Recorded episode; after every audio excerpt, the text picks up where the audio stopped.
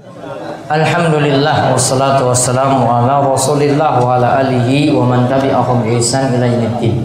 Baik, kita lanjut lagi bahasan ke-11. Mudah-mudahan sampai nanti besok itu sampai 15 mudah-mudahan. Selesai itu sampai bahasan 52. Setahun lagi. Kita bertemu lagi insya Allah biar nanti yang jauh-jauh itu pada datang juga bulan Agustus nanti. Insya Allah. Suwe ya? Iya. Pas apa? Pas liburan apa?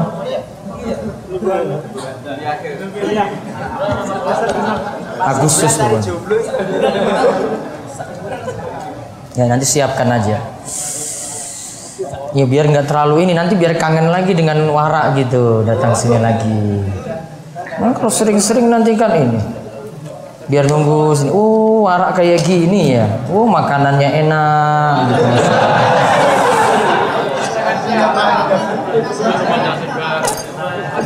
Enak nggak makanannya? Gratis ya. Iya, enak banget itu hidup jadi nikmat itu. Iya. Sekarang kita lanjut apa? Bab keberapa? 11. Pentingnya tauhid. Satu bahasan lagi. Ini setelah beliau singgung tentang Ar-Rahmanu ala arsistawa. Itu semua tadi pembahasan tauhid. Sekarang urgensinya, ahamiyatut tauhid, pentingnya tauhid. Satu. Sesungguhnya Allah menciptakan alam semesta ini agar para penghuninya menyembah kepadanya dan mengutus para rasul untuk menyuruh manusia agar mentauhidkan dirinya. Al-Quran dalam banyak ayatnya secara berulang-ulang menekankan tentang arti pentingnya tauhid dan menjelaskan bahaya perbuatan syirik baik terhadap pribadi maupun masyarakat. Syirik merupakan penyebab kehancuran bagi pelakunya di dunia serta menjerumuskannya ke dalam keabadian siksa neraka. Nah, sekarang kita lihat Pak Allah menciptakan alam ini agar semua manusia itu mau beribadah kepada Allah semata alias mentauhidkan Allah yaitu seperti yang disebutkan dalam surat Az-Zariyat ayat 56 wa ma khalaqtul jinna wal insa illa liya'budun Nah, sekarang lihat yang kedua. Para rasul memulai dakwahnya dengan menyeru manusia kepada tauhid yang memang perlu untuk disampaikan kepada mereka. Allah Subhanahu wa taala berfirman, "Dan kami tidak mengutus seorang rasul pun melainkan kami katakan kepada mereka, tidak ada Tuhan yang berhak disembah kecuali Aku, oleh karena itu sembahlah Aku saja." Al-Anbiya ayat 25. Wa ma arsalna min qablika min rasulin illa nuhi ilaih annahu la ilaha illa ana fa'budun dan kami tidak mengutus seorang rasul pun melainkan kami katakan kepada mereka tidak ada sembahan yang berhak disembah kecuali aku oleh karena itu sembahlah aku saja Lalu dilanjutkan Rasulullah Rasulullah Shallallahu Alaihi Wasallam tinggal di Mekah selama 13 tahun. Selama itu beliau mengajak kaumnya untuk mentauhidkan Allah, meminta pertolongan semata-mata kepadanya, tidak kepada selainnya. Di antara ayat yang diturunkan kepada beliau adalah ayat Qul innama ad'u rabbi wa la bihi ahada. Katakanlah sesungguhnya aku hanya menyembah Tuhanku dan aku tidak akan mempersekutukan sesuatu pun dengannya. Al-Jin ayat 20. Terus Rasulullah, Rasulullah Shallallahu Alaihi Wasallam mendidik para sahabatnya agar bertauhid sejak kecil. Kepada anak pamannya Ibnu Abbas beliau pernah berkata, "Idza sa'alta fas'alillah wa idza sta'anta fasta'in billah." Bila kamu hendak meminta maka mintalah kepada Allah dan bila kamu hendak memohon pertolongan maka mohonlah pertolongan kepada Allah. Hadis ini diriwayatkan oleh At-Tirmidzi dan dia katakan dan dia berkata hadis ini hasan sahih. Tauhid merupakan inti agama Islam. Allah tidak menerima amalan orang-orang yang tidak mau mentauhidkannya. Nah, itu di garis bawah yang terakhir itu itu intinya. Tauhid merupakan inti agama Islam. Allah tidak menerima amalan orang-orang yang tidak mau mentauhidkan Allah. Berarti kalau kita tidak bertauhid, amalan apa pun kita miliki maka jadi sia-sia. Kita rajin sholat sampai apanya ini? Jidatnya apa? Ireng. Ireng kan? Nah, ireng itu karena karena apa? Yuh, rajin sujud dia. Namun syirik lancar juga. Ya, wah punya sesuatu yang sakti-sakti tadi yang kita sebut. Raja punya nggak? Iya, punya juga. Manfaat nggak sholatnya? Nggak manfaat. Tauhid itu membuat amalan kita itu diterima. Tanpa tauhid, ya, amalan kita tidak diterima, tertolak. Sia-sia. Sedekahnya banyak. Ya, namun juga jadi pemimpin sedekah laut juga sama. Ya, sedekahnya banyak. Infak masjid, mau butuh apa? Buka puasa, dikasih semuanya. Namun itu juga nomor satu juga. Yang jadi mimpin juga coba dia. Mungkin nggak orang rajin sholat mimpin kayak gitu? Mungkin. Diterima nggak tadi sedekahnya tadi bangun masjid misalnya? Terima nggak? Nggak diterima. Karena dia tidak bertauhid. Sampai punya tauhid bersih dari syirik itu baru amalan diterima. Kalau nggak sia-sia, sia-sia belaka. Maka penting untuk ingatkan seperti itu ikhlas dalam ibadah supaya mengesahkan Allah saja tidak berbuat syirik. Ingatkan pada jamaah. Ingatkan pada orang-orang dekat kita. Kalau masih punya punya kayak gitu sia-sia itu sholatnya, puasanya sia-sia. Haji juga pak hajinya juga sia-sia pak hajinya itu. Sia-sia loh itu. Baru umrah juga umrahnya sia-sia. Nggak ada manfaat sampai dia mau mentauhidkan Allah. Terus yang ketiga, Rasulullah Shallallahu Alaihi Wasallam mendidik para sahabatnya agar memulai dakwah kepada orang yang orang banyak dengan tauhid.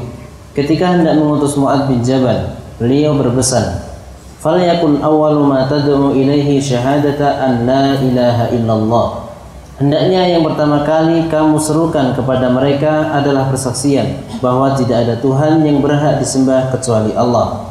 Dalam riwayat lain disebutkan ila ayyuhidun ila ayyuhidullah agar mereka mentauhidkan Allah. Hadis ini muttafaqun alaihi. lihat Rasulullah SAW mendidik para sahabat agar memulai dakwah kepada orang banyak dengan tauhid. Maka lihat di garis bawahi agar memulai dakwah kepada orang banyak dengan tauhid. Berarti dakwah tauhid itu penting. Karena tadi membuat amalan-amalan kita diterima. Terus yang keempat, Sesungguhnya tauhid terkandung di dalam kalimat syahadat bahwa tidak ada Tuhan yang berhak disembah kecuali Allah dan bahwa Muhammad adalah Rasul Allah. Artinya tidak ada yang berhak disembah kecuali Allah dan tidak ada bentuk ibadah yang benar kecuali yang telah diajarkan oleh Rasulullah Sallallahu Alaihi Wasallam. Kalimat syahadat bila diucapkan oleh orang kafir maka ia pun menjadi Islam. Kalimat syahadat juga merupakan kunci surga. Orang yang mengikrarkan kalimat syahadat akan masuk surga selama dia tidak merusaknya dengan amalan-amalan kesyirikan atau kekufuran. lihat tauhid. Kalau kita bicara tauhid itu terkandung di dalam kalimat syahadat. Di garis bawahi. Jadi kalau kita setiap eh, bilang tauhid berarti itu kalimat syahadat. Kalimat syahadat itu apa? La ilaha illallah. Muhammad Rasulullah. Jadi kalau kita mengajarkan tauhid berarti mengajarkan kalimat ini. Jadi kalau orang yang dakwah tauhid ya berarti rukun Islam yang nomor satu itu yang diajarkan. Ya, dan rukun Islam yang nomor satu ditaruh di nomor satu karena penting. Dua sholat, tiga apa? puasa, empat zakat, lima haji. Ditaruh yang nomor satu itu tauhid. Penting ini menunjukkan pentingnya. Berarti bereskan nomor satu dulu baru nomor dua, tiga, empat, lima. Terus nomor lima. Orang-orang kafir Quraisy pernah menawarkan kepada Rasulullah Shallallahu Alaihi Wasallam kekuasaan, harta benda, istri, dan kesenangan-kesenangan dunia lainnya asal beliau mau meninggalkan dakwah tauhid dan tidak menyerang berhala-berhala. Rasulullah Shallallahu Alaihi Wasallam menolak semua tawaran itu dan tetap melakukan dakwah tauhidnya. Maka tidak heran karena sikap tegasnya itu beliau dengan para sahabatnya menerima banyak gangguan dan siksaan dalam menjalani, menjalani dakwahnya itu hingga datang pertolongan Allah yang akhirnya memenangkan dakwah tauhid. Setelah masa 13 tahun dakwah tauhid dilaksanakan, kota Mekah pun ditaklukkan dan berhala-berhala dihancurkan. Ketika itu Rasulullah Shallallahu Alaihi Wasallam berkata, dan katakanlah telah datang kebenaran dan lenyaplah segala kebatilan karena sesungguhnya kebatilan itu pasti akan lenyap. Al-Isra 81. Lihat Rasulullah SAW tetap dakwahi tauhid. Walaupun masyarakat Quraisy seperti ketika itu tidak menyetujuinya. Ditawarin macam-macam supaya Nabi SAW tidak dakwahi tauhid tidak menyerang berhala-berhala mereka tetap Rasul Shallallahu Alaihi Wasallam tidak mau. Buahnya apa setelah masa 13 tahun dakwah tauhid dilaksanakan kota Mekah pun ditaklukkan berarti dakwahnya dari mana dulu tauhid berhala-berhala kemudian dihancurkan. Lalu ketika itu beliau membacakan ayat wa qul ja'al haqqu wa zaqal batil innal batila kana zahuqa. Sesungguhnya telah datang kebenaran dan lenyaplah segala kebatilan karena sesungguhnya kebatilan itu pasti akan lenyap. Berarti yang dimaksudkan adalah datang kebenaran apa? telah datang tauhid. Tauhid yang dimaksud.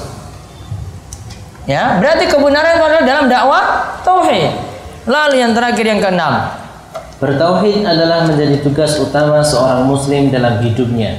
Seorang muslim hendaknya memulai hidupnya dengan tauhid dan meninggalkan dunia yang fana ini juga dengan tauhid.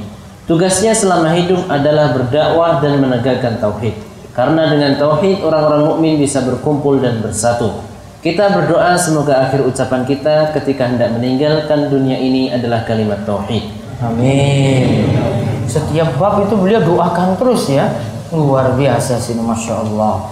Berarti di garis bawah ini seorang muslim hendaknya memulai hidupnya dengan tauhid dan meninggalkan dunia yang fana ini juga dengan tauhid. Hidupnya awalnya dengan tauhid, meninggal dunianya juga dengan tauhid bisa mengucapkan di akhir hidup kalimat la ilaha illallah. Di mana kalimat itu bisa diucapkan? Berarti kesehariannya harus bertauhid juga.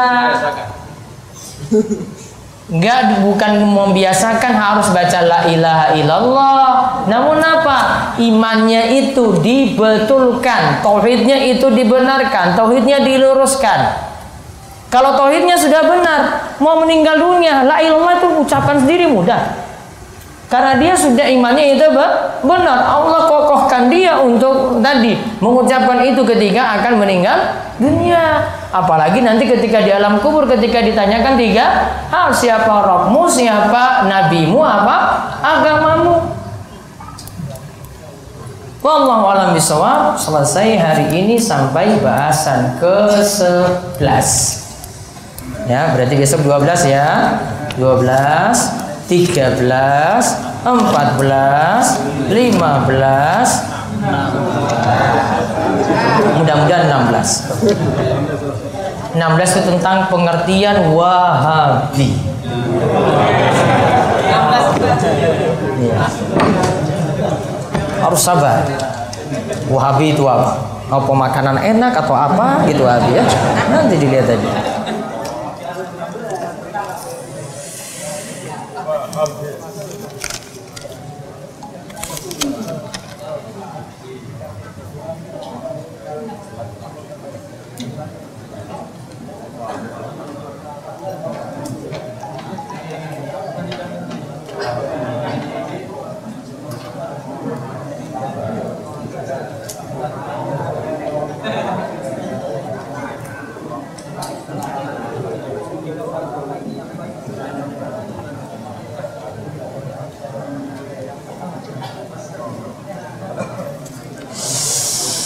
Ustadz saat khutbah Jumat jamaah wajib mendengarkan khutbahnya. Lantas ketika khotibnya menyebarkan syubhat, bid'ah dan lain-lain, apa sikap kita terhadap hal tersebut?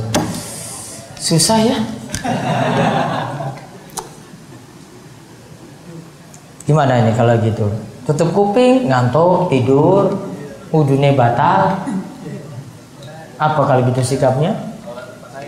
Ya, mau sholat tempat lain jauh. Sini jauh-jauh loh masjidnya sini. Gak bisa jalan kaki loh di sini. Hah? Sabar aja kalau gitu. Ya sudah sabar. Nanti dibentengi tadi syubhat-syubhatnya, pemikiran-pemikiran sesatnya dengan ilmu. Ada yang mengganjal tanya pada ustadzmu, tanya untuk bisa menjaga dirimu sendiri, gitu. Makanya rajin ngaji biar nanti bisa ngisi khutbah Jumat.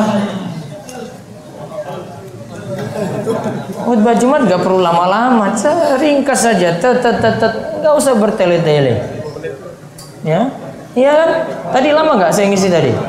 Nah. Apa? Ada yang ngantuk juga? Terlalu. Bagaimana menjelaskan kepada ibu saya perihal menikah? Ayah saya sudah capek untuk membujuk ibu saya, sedang saya sudah membutuhkannya. Tolong doakan anak agar cepat menikah. Mugi-mugi Allah cepatkan untuk segera naik pelaminan. Makanya besok ikut seminar. Biro jodoh lagi. Biro jodohnya gratis loh. Hmm. Dapat snack lagi. Bisa dapat istri juga. Ibu saya membujuk ibu saya. Mbok dikasih gamis atau apa gitulah. Ibu kan nanti lulus sendiri. Kamu nggak mikir-mikir strategi sih, main ngomong-ngomong aja. Ya, kasih apa dulu ibu senang? Makan apa? Sate. Beli sate. Apalagi ibu senang lagi, tongseng, kasih tongseng. Apalagi? Bakso, traktir goreng ibu bakso. Terus mengungkap gitu bu, saya ingin ngomong dari hati ke hati. Itu langsung. Ini lagi ini sama saja ini. Ustadz Anda mau menikah. Ini harusnya ditanya besok ini bukan saat ini nih. Galau-galau semua kok. Bagaimana jika Anda mengundang mantan-mantan Anda dulu?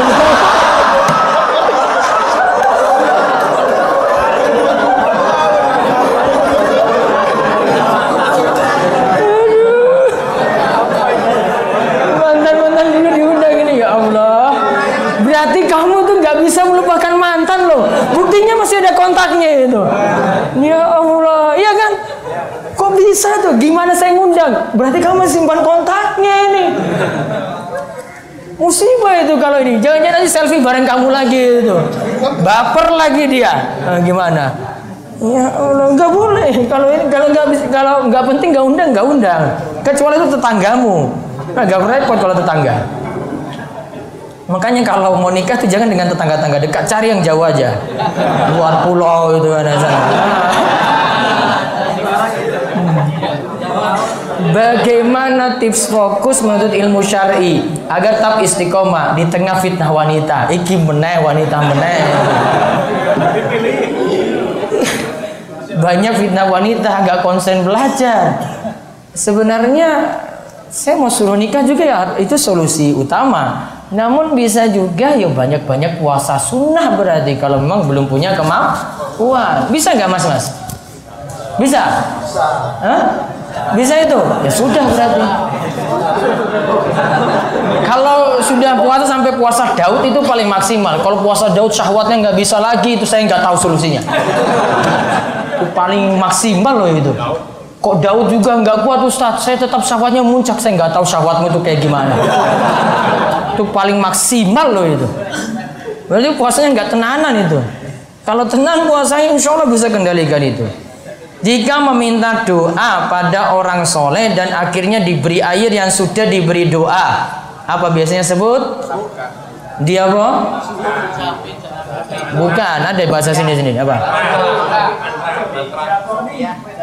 Nah, dijawab nih tadi. Nah, terus apakah itu syirik? Bagaimana cara menasihati orang tua? Mohon doanya Ustadz. Gini, ini kalau dibacakan doa tadi ya, bukan dikasih ludah ya ini. ya. Sebentar, akhirnya diberi air yang sudah diberi doa. Oh berarti ini kiainya bacakan di sini Ji. Bismillahirrahmanirrahim. Alhamdulillah gitu kan. Nah, terus beri gini aja. Memang sebagian salaf masih membolehkan dengan ruqyah itu dengan baca di wadah gelas dan ini jadi perantara. Namun ingat, ada bedanya di sini. Satu orang dengan orang lain mungkin orang nggak beda dikarenakan wah ini kiai saya beda dengan kamu.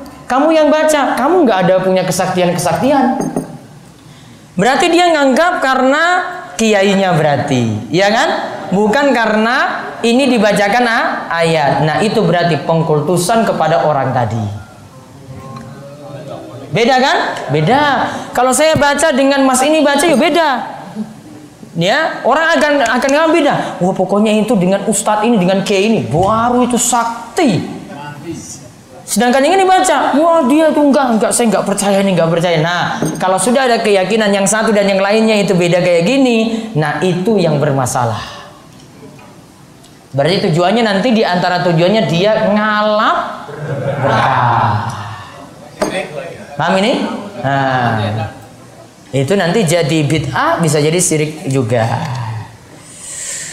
Apa yang harus dipelajari lebih dahulu bagi mu'alaf tahap-tahapnya. Pelajari dulu yang mau dipakai setiap hari. Sholat berarti. Sholat butuh bacaan Al-Quran. Oh berarti bacaan Al-Quran. Yang penting dia bisa sholat dulu. Kemudian bacaan Al-Quran mulai dari Al-Fatihah dan yang lain nanti pelan-pelan dia pelajari. Itu dulu dipelajari. Sambil dibetulkan tauhidnya, pemahamannya agar bisa lurus memiliki tauhid yang benar. Bagaimana kalau saya memendam rasa kepada seorang akhwat namun belum siap menikahinya? Apa solusinya? Ditahan saja. Kok banyak kayak begini ya? Ini kita pelajari tauhid lagi tadi itu loh. Tadi saya nggak singgung-singgung cinta-cinta di sini. Ini aneh ini. Hasilnya tauhid apa? Tadi saya nggak singgung-singgung akhwat tadi loh ya Ya bila jadi sesok ya. Saat kita sedang wudhu, ada yang mengajak ngobrol, memanggil kita, eh mas gitu ya, panggil ya berarti ya. Apakah boleh dijawab? Boleh nggak dijawab? Boleh. Yang penting di antara syarat wudhu yang dipenuhi adalah harus berurutan dan tawali. Tawali itu tidak boleh ada jeda yang lama. Dia ngajak ngobrol, eh mas gimana kabarnya? Oh iya lama sekali gak ketemu kamu gimana gimana terus. Nah kalau ini salah satu anggota ini yang sudah dibasuh ini kering, berarti harus ulang lagi dari awal. Syaratnya tawali itu tidak boleh ada jeda waktu yang lama. Apa tandanya? Ini salah satunya sudah kering ini. Ya, kalau kering berarti apa? Itu tidak ada tawali. Saya sudah menyampaikan dakwah ini kepada ibu saya. Alhamdulillah ibu saya menerima dakwah ini meskipun tidak seluruhnya. Namun saya tetap akan menyampaikannya pelan-pelan kepada beliau. Tapi yang jadi masalah saya masih terhalangi kakak saya yang belum menerima dakwah salaf ini. Maka dakwahi pelan-pelan ibu. Dakwahi dari ibu dulu. Ibu sudah menerima. Mudah-mudahan dari ibu nanti ibu bisa ngajak kakak. Tunjukkan paling penting poin paling penting itu akhlak. Nabi itu dakwahnya bisa diterima awalnya akhlak dulu loh. Kalau akhlak, akhlaknya dengan ibunya tidak bisa diperbaiki, sulit tuh dakwahi ibu. Kok masih dengan ibu kata-katanya kasar, kok masih dengan ibu itu nggak bisa uh, memenuhi permintaannya, bantuannya, ya sulit nanti ibu itu untuk dakwahi. Dari ibu, mudah-mudahan kakak juga dengan akhlak bisa juga dapat hidayah. Saya ingin belajar agama dengan guru secara langsung mulazama. Apakah ustadz bersedia jika jenengan sibuk? Adakah rekomendasi ke ustadz lain? Kalau saya di sini tempatnya mau belajar ya di sini. Saya punya pelajaran rutin juga ada di sini. Ada ibu-ibu ada. Ya saya nggak mungkin kasih e, mulazama pribadi, majelis langsung berapa orang gitu. Karena masalah waktu. Kalau untuk e, bapak-bapak ada rutin ada. Bulughul maram itu sudah sampai bab sholat. Sudah jauh belajarnya. Dan ada kayak dauro kayak gini sediakan waktu. Itu berarti full gitu saya nggak ke mana-mana. Ya. Dan itu full jadwal-jadwal yang saya kosongkan itu kecuali nanti sore itu baru saya ada di tempat lain gitu Saat orang tua Nabi di surga atau di neraka? Karena saat orang tua Nabi hidup itu kan belum masa kenabian. Harusnya orang tua Nabi ikut ajaran Nabi sebelumnya. Namun tidak ikut ajaran Nabi sebelumnya juga. Maka tidak bisa dikatakan ikuti Nabi Muhammad SAW. Tidak bisa. Ya, kesimpulannya seperti itu. Ustaz di sana hanya ada dua masjid. Yang satu itu masjidnya kiblatnya ke makam atau kuburan, dan yang satunya masjid ormas yang telah disesatkan para ulama. Salah satunya MUI. Bagaimana sikap anda terhadap hal tersebut? Apakah boleh sholat di rumah, termasuk sholat Jumat? Sholat Jumat itu harus berjamaah. Cari masjid yang ada jamaah. Sholat Jumat tidak boleh di rumah ya, nggak ada. Sepakat ulama sholat di masjid. Kalau sholatnya di sini ada kubur, berarti cari masjid lain. Kalau tidak ada, baru sholat di rumah. Sholat Jumat cari di masjid. Ada doa gini. Allahumma sallimni ila Ramadan. Allahumma sallimli Ramadan. Wa tasallamhu minni mutaqabbala. Ya Allah antarkanlah aku hingga sampai ke Ramadan dan antarkanlah Ramadan kepadaku dan terimalah amal-amal pada waktu Ramadan. Boleh. Ini cuma doa, memang ada dalam Lataiful Ma'arif ya karya Ibnu Rajab, namun itu doa yang dibuat oleh Imam Ibnu Rajab. Apakah boleh imam baca surat namun tidak urut? Contohnya imam baca Al-Baqarah ayat 16 dan lompat ke ayat 24. Apa hukumnya? Boleh saja namun kurang afdol. Baiknya kalau satu surat langsung ke ayat berikutnya, tidak lompat Al-Baqarah 16 lompat ke awal Al-Baqarah 200. Ya, kurang afdol seperti itu. Langsung berurutan. Kurang afdol berarti mas tab boleh atau sah. Apa yang harus anda jawab Ustaz jika ada orang yang bertanya, apakah bisa menciptakan ma gini, Apakah Allah bisa menciptakan makhluk yang lebih besar dari Allah? Enggak masuk akal. Apa ada yang lebih besar daripada Allah? Itu aja. Kok lecehkan Allah sekali pertanyaannya ini? Iya kan? Apa ada yang bisa menciptakan sesuatu yang lebih besar daripada Allah? Ngapain itu ada yang lebih besar daripada Allah? Allahu Akbar. Enggak yakin Allahu Akbar lagi kufur dia nanti kalau kayak gini. Kok lecehkan kayak Allah kayak iseng aja gitu ya? Ini pertanyaan kayak gini orang-orang liberal loh kayak gini. Ya dia tanya kayak gitu. Mungkin nggak Allah menciptakan suatu yang makhluk yang lebih besar daripada Allah? Ngapain ada makhluk yang lebih besar daripada Allah? Allahu Akbar sudah. Kamu mau kufuri ini kalimat Allahu Akbar? Bisa murtad tuh gara-gara keyakinan kayak gini. Pertanyaan nggak masuk akal, iya kan? Bisakah Allah menciptakan sesuatu yang tidak mungkin Allah ciptakan? Wah ini aneh lagi kan? Sudah pusing-pusing pertanyaan orang liberal itu. Mutar saja. Kayak nggak ada pertanyaan lain orang liberal itu katakan kayak gitu. Jadi dia mau uji Allah, Allah tuh mampu nggak? Kalau mau bahas lengkap itu, baca di kitab Tauhid bab terakhir itu lihat kuasa Allah itu bagaimana. Allah itu gulung itu langit, bumi, ya cuma satu jari ini aja Allah pegang. Ya bukan saya tunjukkan satu jari ini, namun Allah pegang dengan satu jarinya. Cuma dengan satu jari saja. Bumi digulung seperti itu. Mau bahas lagi gimana kalau sesuatu yang lebih besar daripada Allah? Bumi saya diputar-putar kayak gitu. Apa mau lebih besar daripada Allah? Nggak mungkin, nggak mungkin ada. Setiap organisasi di kampus saya ketika pengukuhan ada penyiraman kembang Ustadz. Apakah ini syirik Ustadz? Tidak juga. Cuma kurang kerjaan saja. Sama seperti kamu itu lagi dikerjain teman lagi ulang tahun. Kemudian disiram dengan terigu macam-macam. Ya, kurang kerjaan kamu juga mau ridho-ridho saja sih. Kalau saya saya nggak mau disiram kayak begitu. Dan diyakini ada takut juga juga takutnya juga ada keyakinan keyakinan tertentu. Apakah kita tidak boleh sholat di masjid masjid wali songo? Ada kuburan nggak? Ya sudah berarti selesai. Gak usah saya bahas walinya. Bagaimana cara menghilangkan kepercayaan-kepercayaan keluarga tentang hari-hari baik, dakwahi. Masalahnya nih kalau antum punya keluarga kayak gini, antum lagi yang sulit loh ini. Coba, ini wes cocok ini ya, ya sudah senang ini sama perempuannya ya kan. Tadi banyak tanya khawat kan. Nah, terus hitung-hitung. Pakai apa? Hitung-hitung hari. Ilmunya di kitab apa itu? Primbon. Pakai apa? Kemis Kliwon, Neptunya berapa kan? Berapa? Kamis apa? Berapa? Ada nih hafal nih saya tahu nih.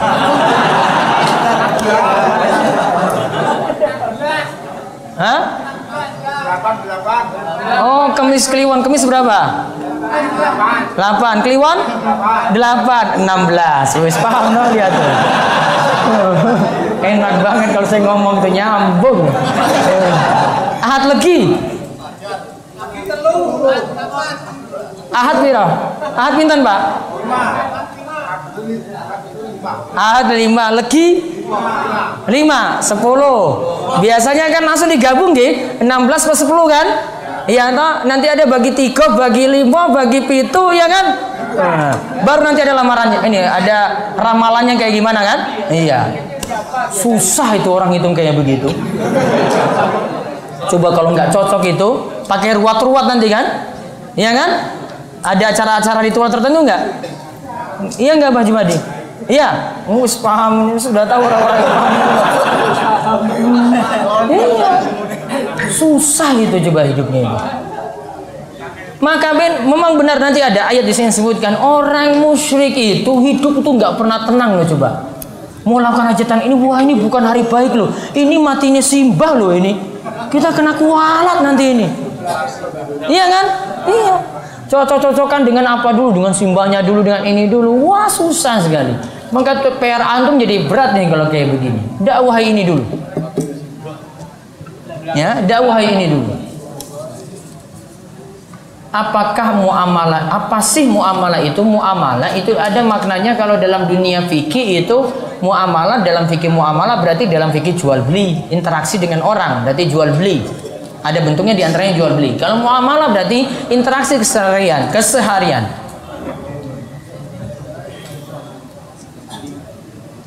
Saya ingin menikah, tapi masih bingung kalau ditanya visi misi menikah. Oh ini kayaknya di formulir biro jodoh ini. Jawab aja. Ya, biar diuji kamu itu bisa jawab atau enggak. Orang yang meyakini Allah berada di mana-mana, apakah sholatnya sah? Dilihat dulu di sini. Ini karena dia jadi pembesarnya yang bawa pemahaman itu atau memang cuma asal ikut-ikutan? Karena orang itu dua ada dua perbedaan di sini. Ada orang yang memang sudah ilmunya seperti itu. Ini lebih parah dibandingkan dengan orang yang cuma ikut-ikutan pemahaman tadi saja. Apakah benar bahwa mani itu suci? Lalu apakah sah sholat seorang jika pakaiannya masih terdapat bekas mani? Sah. Mani itu kesimpulannya suci. Apa hikmah dan konsekuensi yang harus kita lakukan dari Allah berada di atas ars? Berarti kita mengimani nama dan sifat Allah dengan benar. Tidak meyakini ini berarti dalam tauhid asma wa sifat jadi tidak benar. Sedangkan tauhid tiga macam. Tiga-tiganya dipenuhi bukan hanya satu. Apa bedanya takwil dan tahrif? Para ulama samakan. Namun takwil itu istilah yang lebih luas. Tahrif juga merubah mak makna. Namun takwil itu istilah yang lebih luas. Ada maknanya tafsir, ada maknanya merubah makna tanpa dalil dan seterusnya.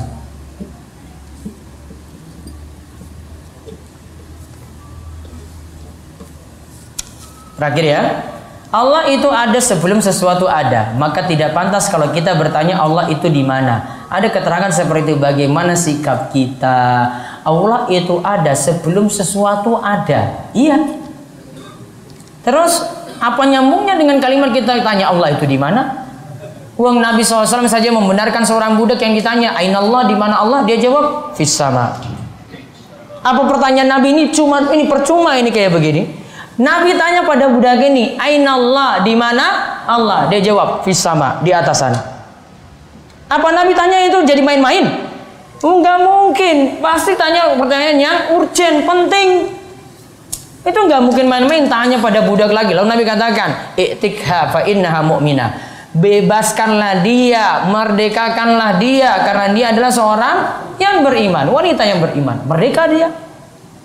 Maka kalau ada profesor, dokter, kok pertanyaan kayak gini saja nggak bisa jawab, masih lebih mending itu budak tadi. Ya, budak nggak sekolah itu loh. Ini jadi profesor, dokter muter-muter jawabannya. Belajar S2, belajar S3 luar negeri, belajar agama, belajar kayak gini, ditanya aina Allah, wah saya nggak tahu itu nggak boleh tanya kayak gitu, mesti mending budak berarti, nggak usah sekolah tinggi tinggi. Jawab bisa, bisa pak, di atas sana. Allah alam bisawab, kita lanjut lagi insya Allah pada pertemuan besok pagi jam setengah pitu sampai setengah wolu untuk yang pertamanya. Lalu untuk sore hari ini nanti ada rekreasi dan asar. Lalu untuk bapak-bapak, ibu-ibu ya paginya itu ada kajian di sini habis subuh. Ini nggak wajib, pilihan aja yang mau ikut. Ada pembahasan kitab Safinatun Najah. Nanti malam ada pemutaran video lagi di sini Ba'da Isya.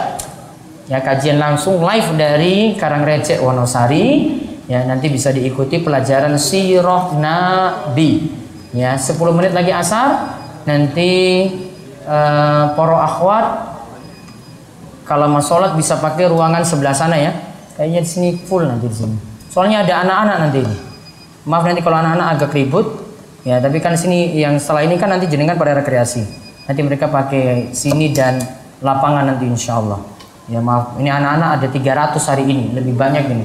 Mau duel juga jenengan kalah nanti.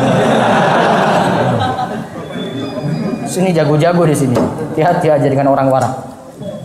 Sudah itu saja kita cukupkan. Insya Allah lanjut lagi besok pagi Nji. Ada lagi apa ya? Oh ya, yang mau daftar untuk mudah-mudahan ada bis nanti malam kalau mau ikut Garang Receh. Namun yang mau ikut saja karena bisnya terbatas paling cuma satu bis atau dua bis. Ya, yang lainnya nonton dari sini saja biar bisa istirahat. Jauh perjalanan setengah jam, 45 menit paling lama. Kemudian nanti untuk biro jodoh bisa daftar ke Pak Abdurrahman. Kayak yang akhwat nanti tanya ke panitia ibu-ibu. Ya. Demikian kita tutup kalian doa kafaratul majelis. Subhanakallahumma bihamdika asyhadu an la ilaha illa anta astaghfiruka wa atubu ilaik. Assalamualaikum warahmatullahi wabarakatuh.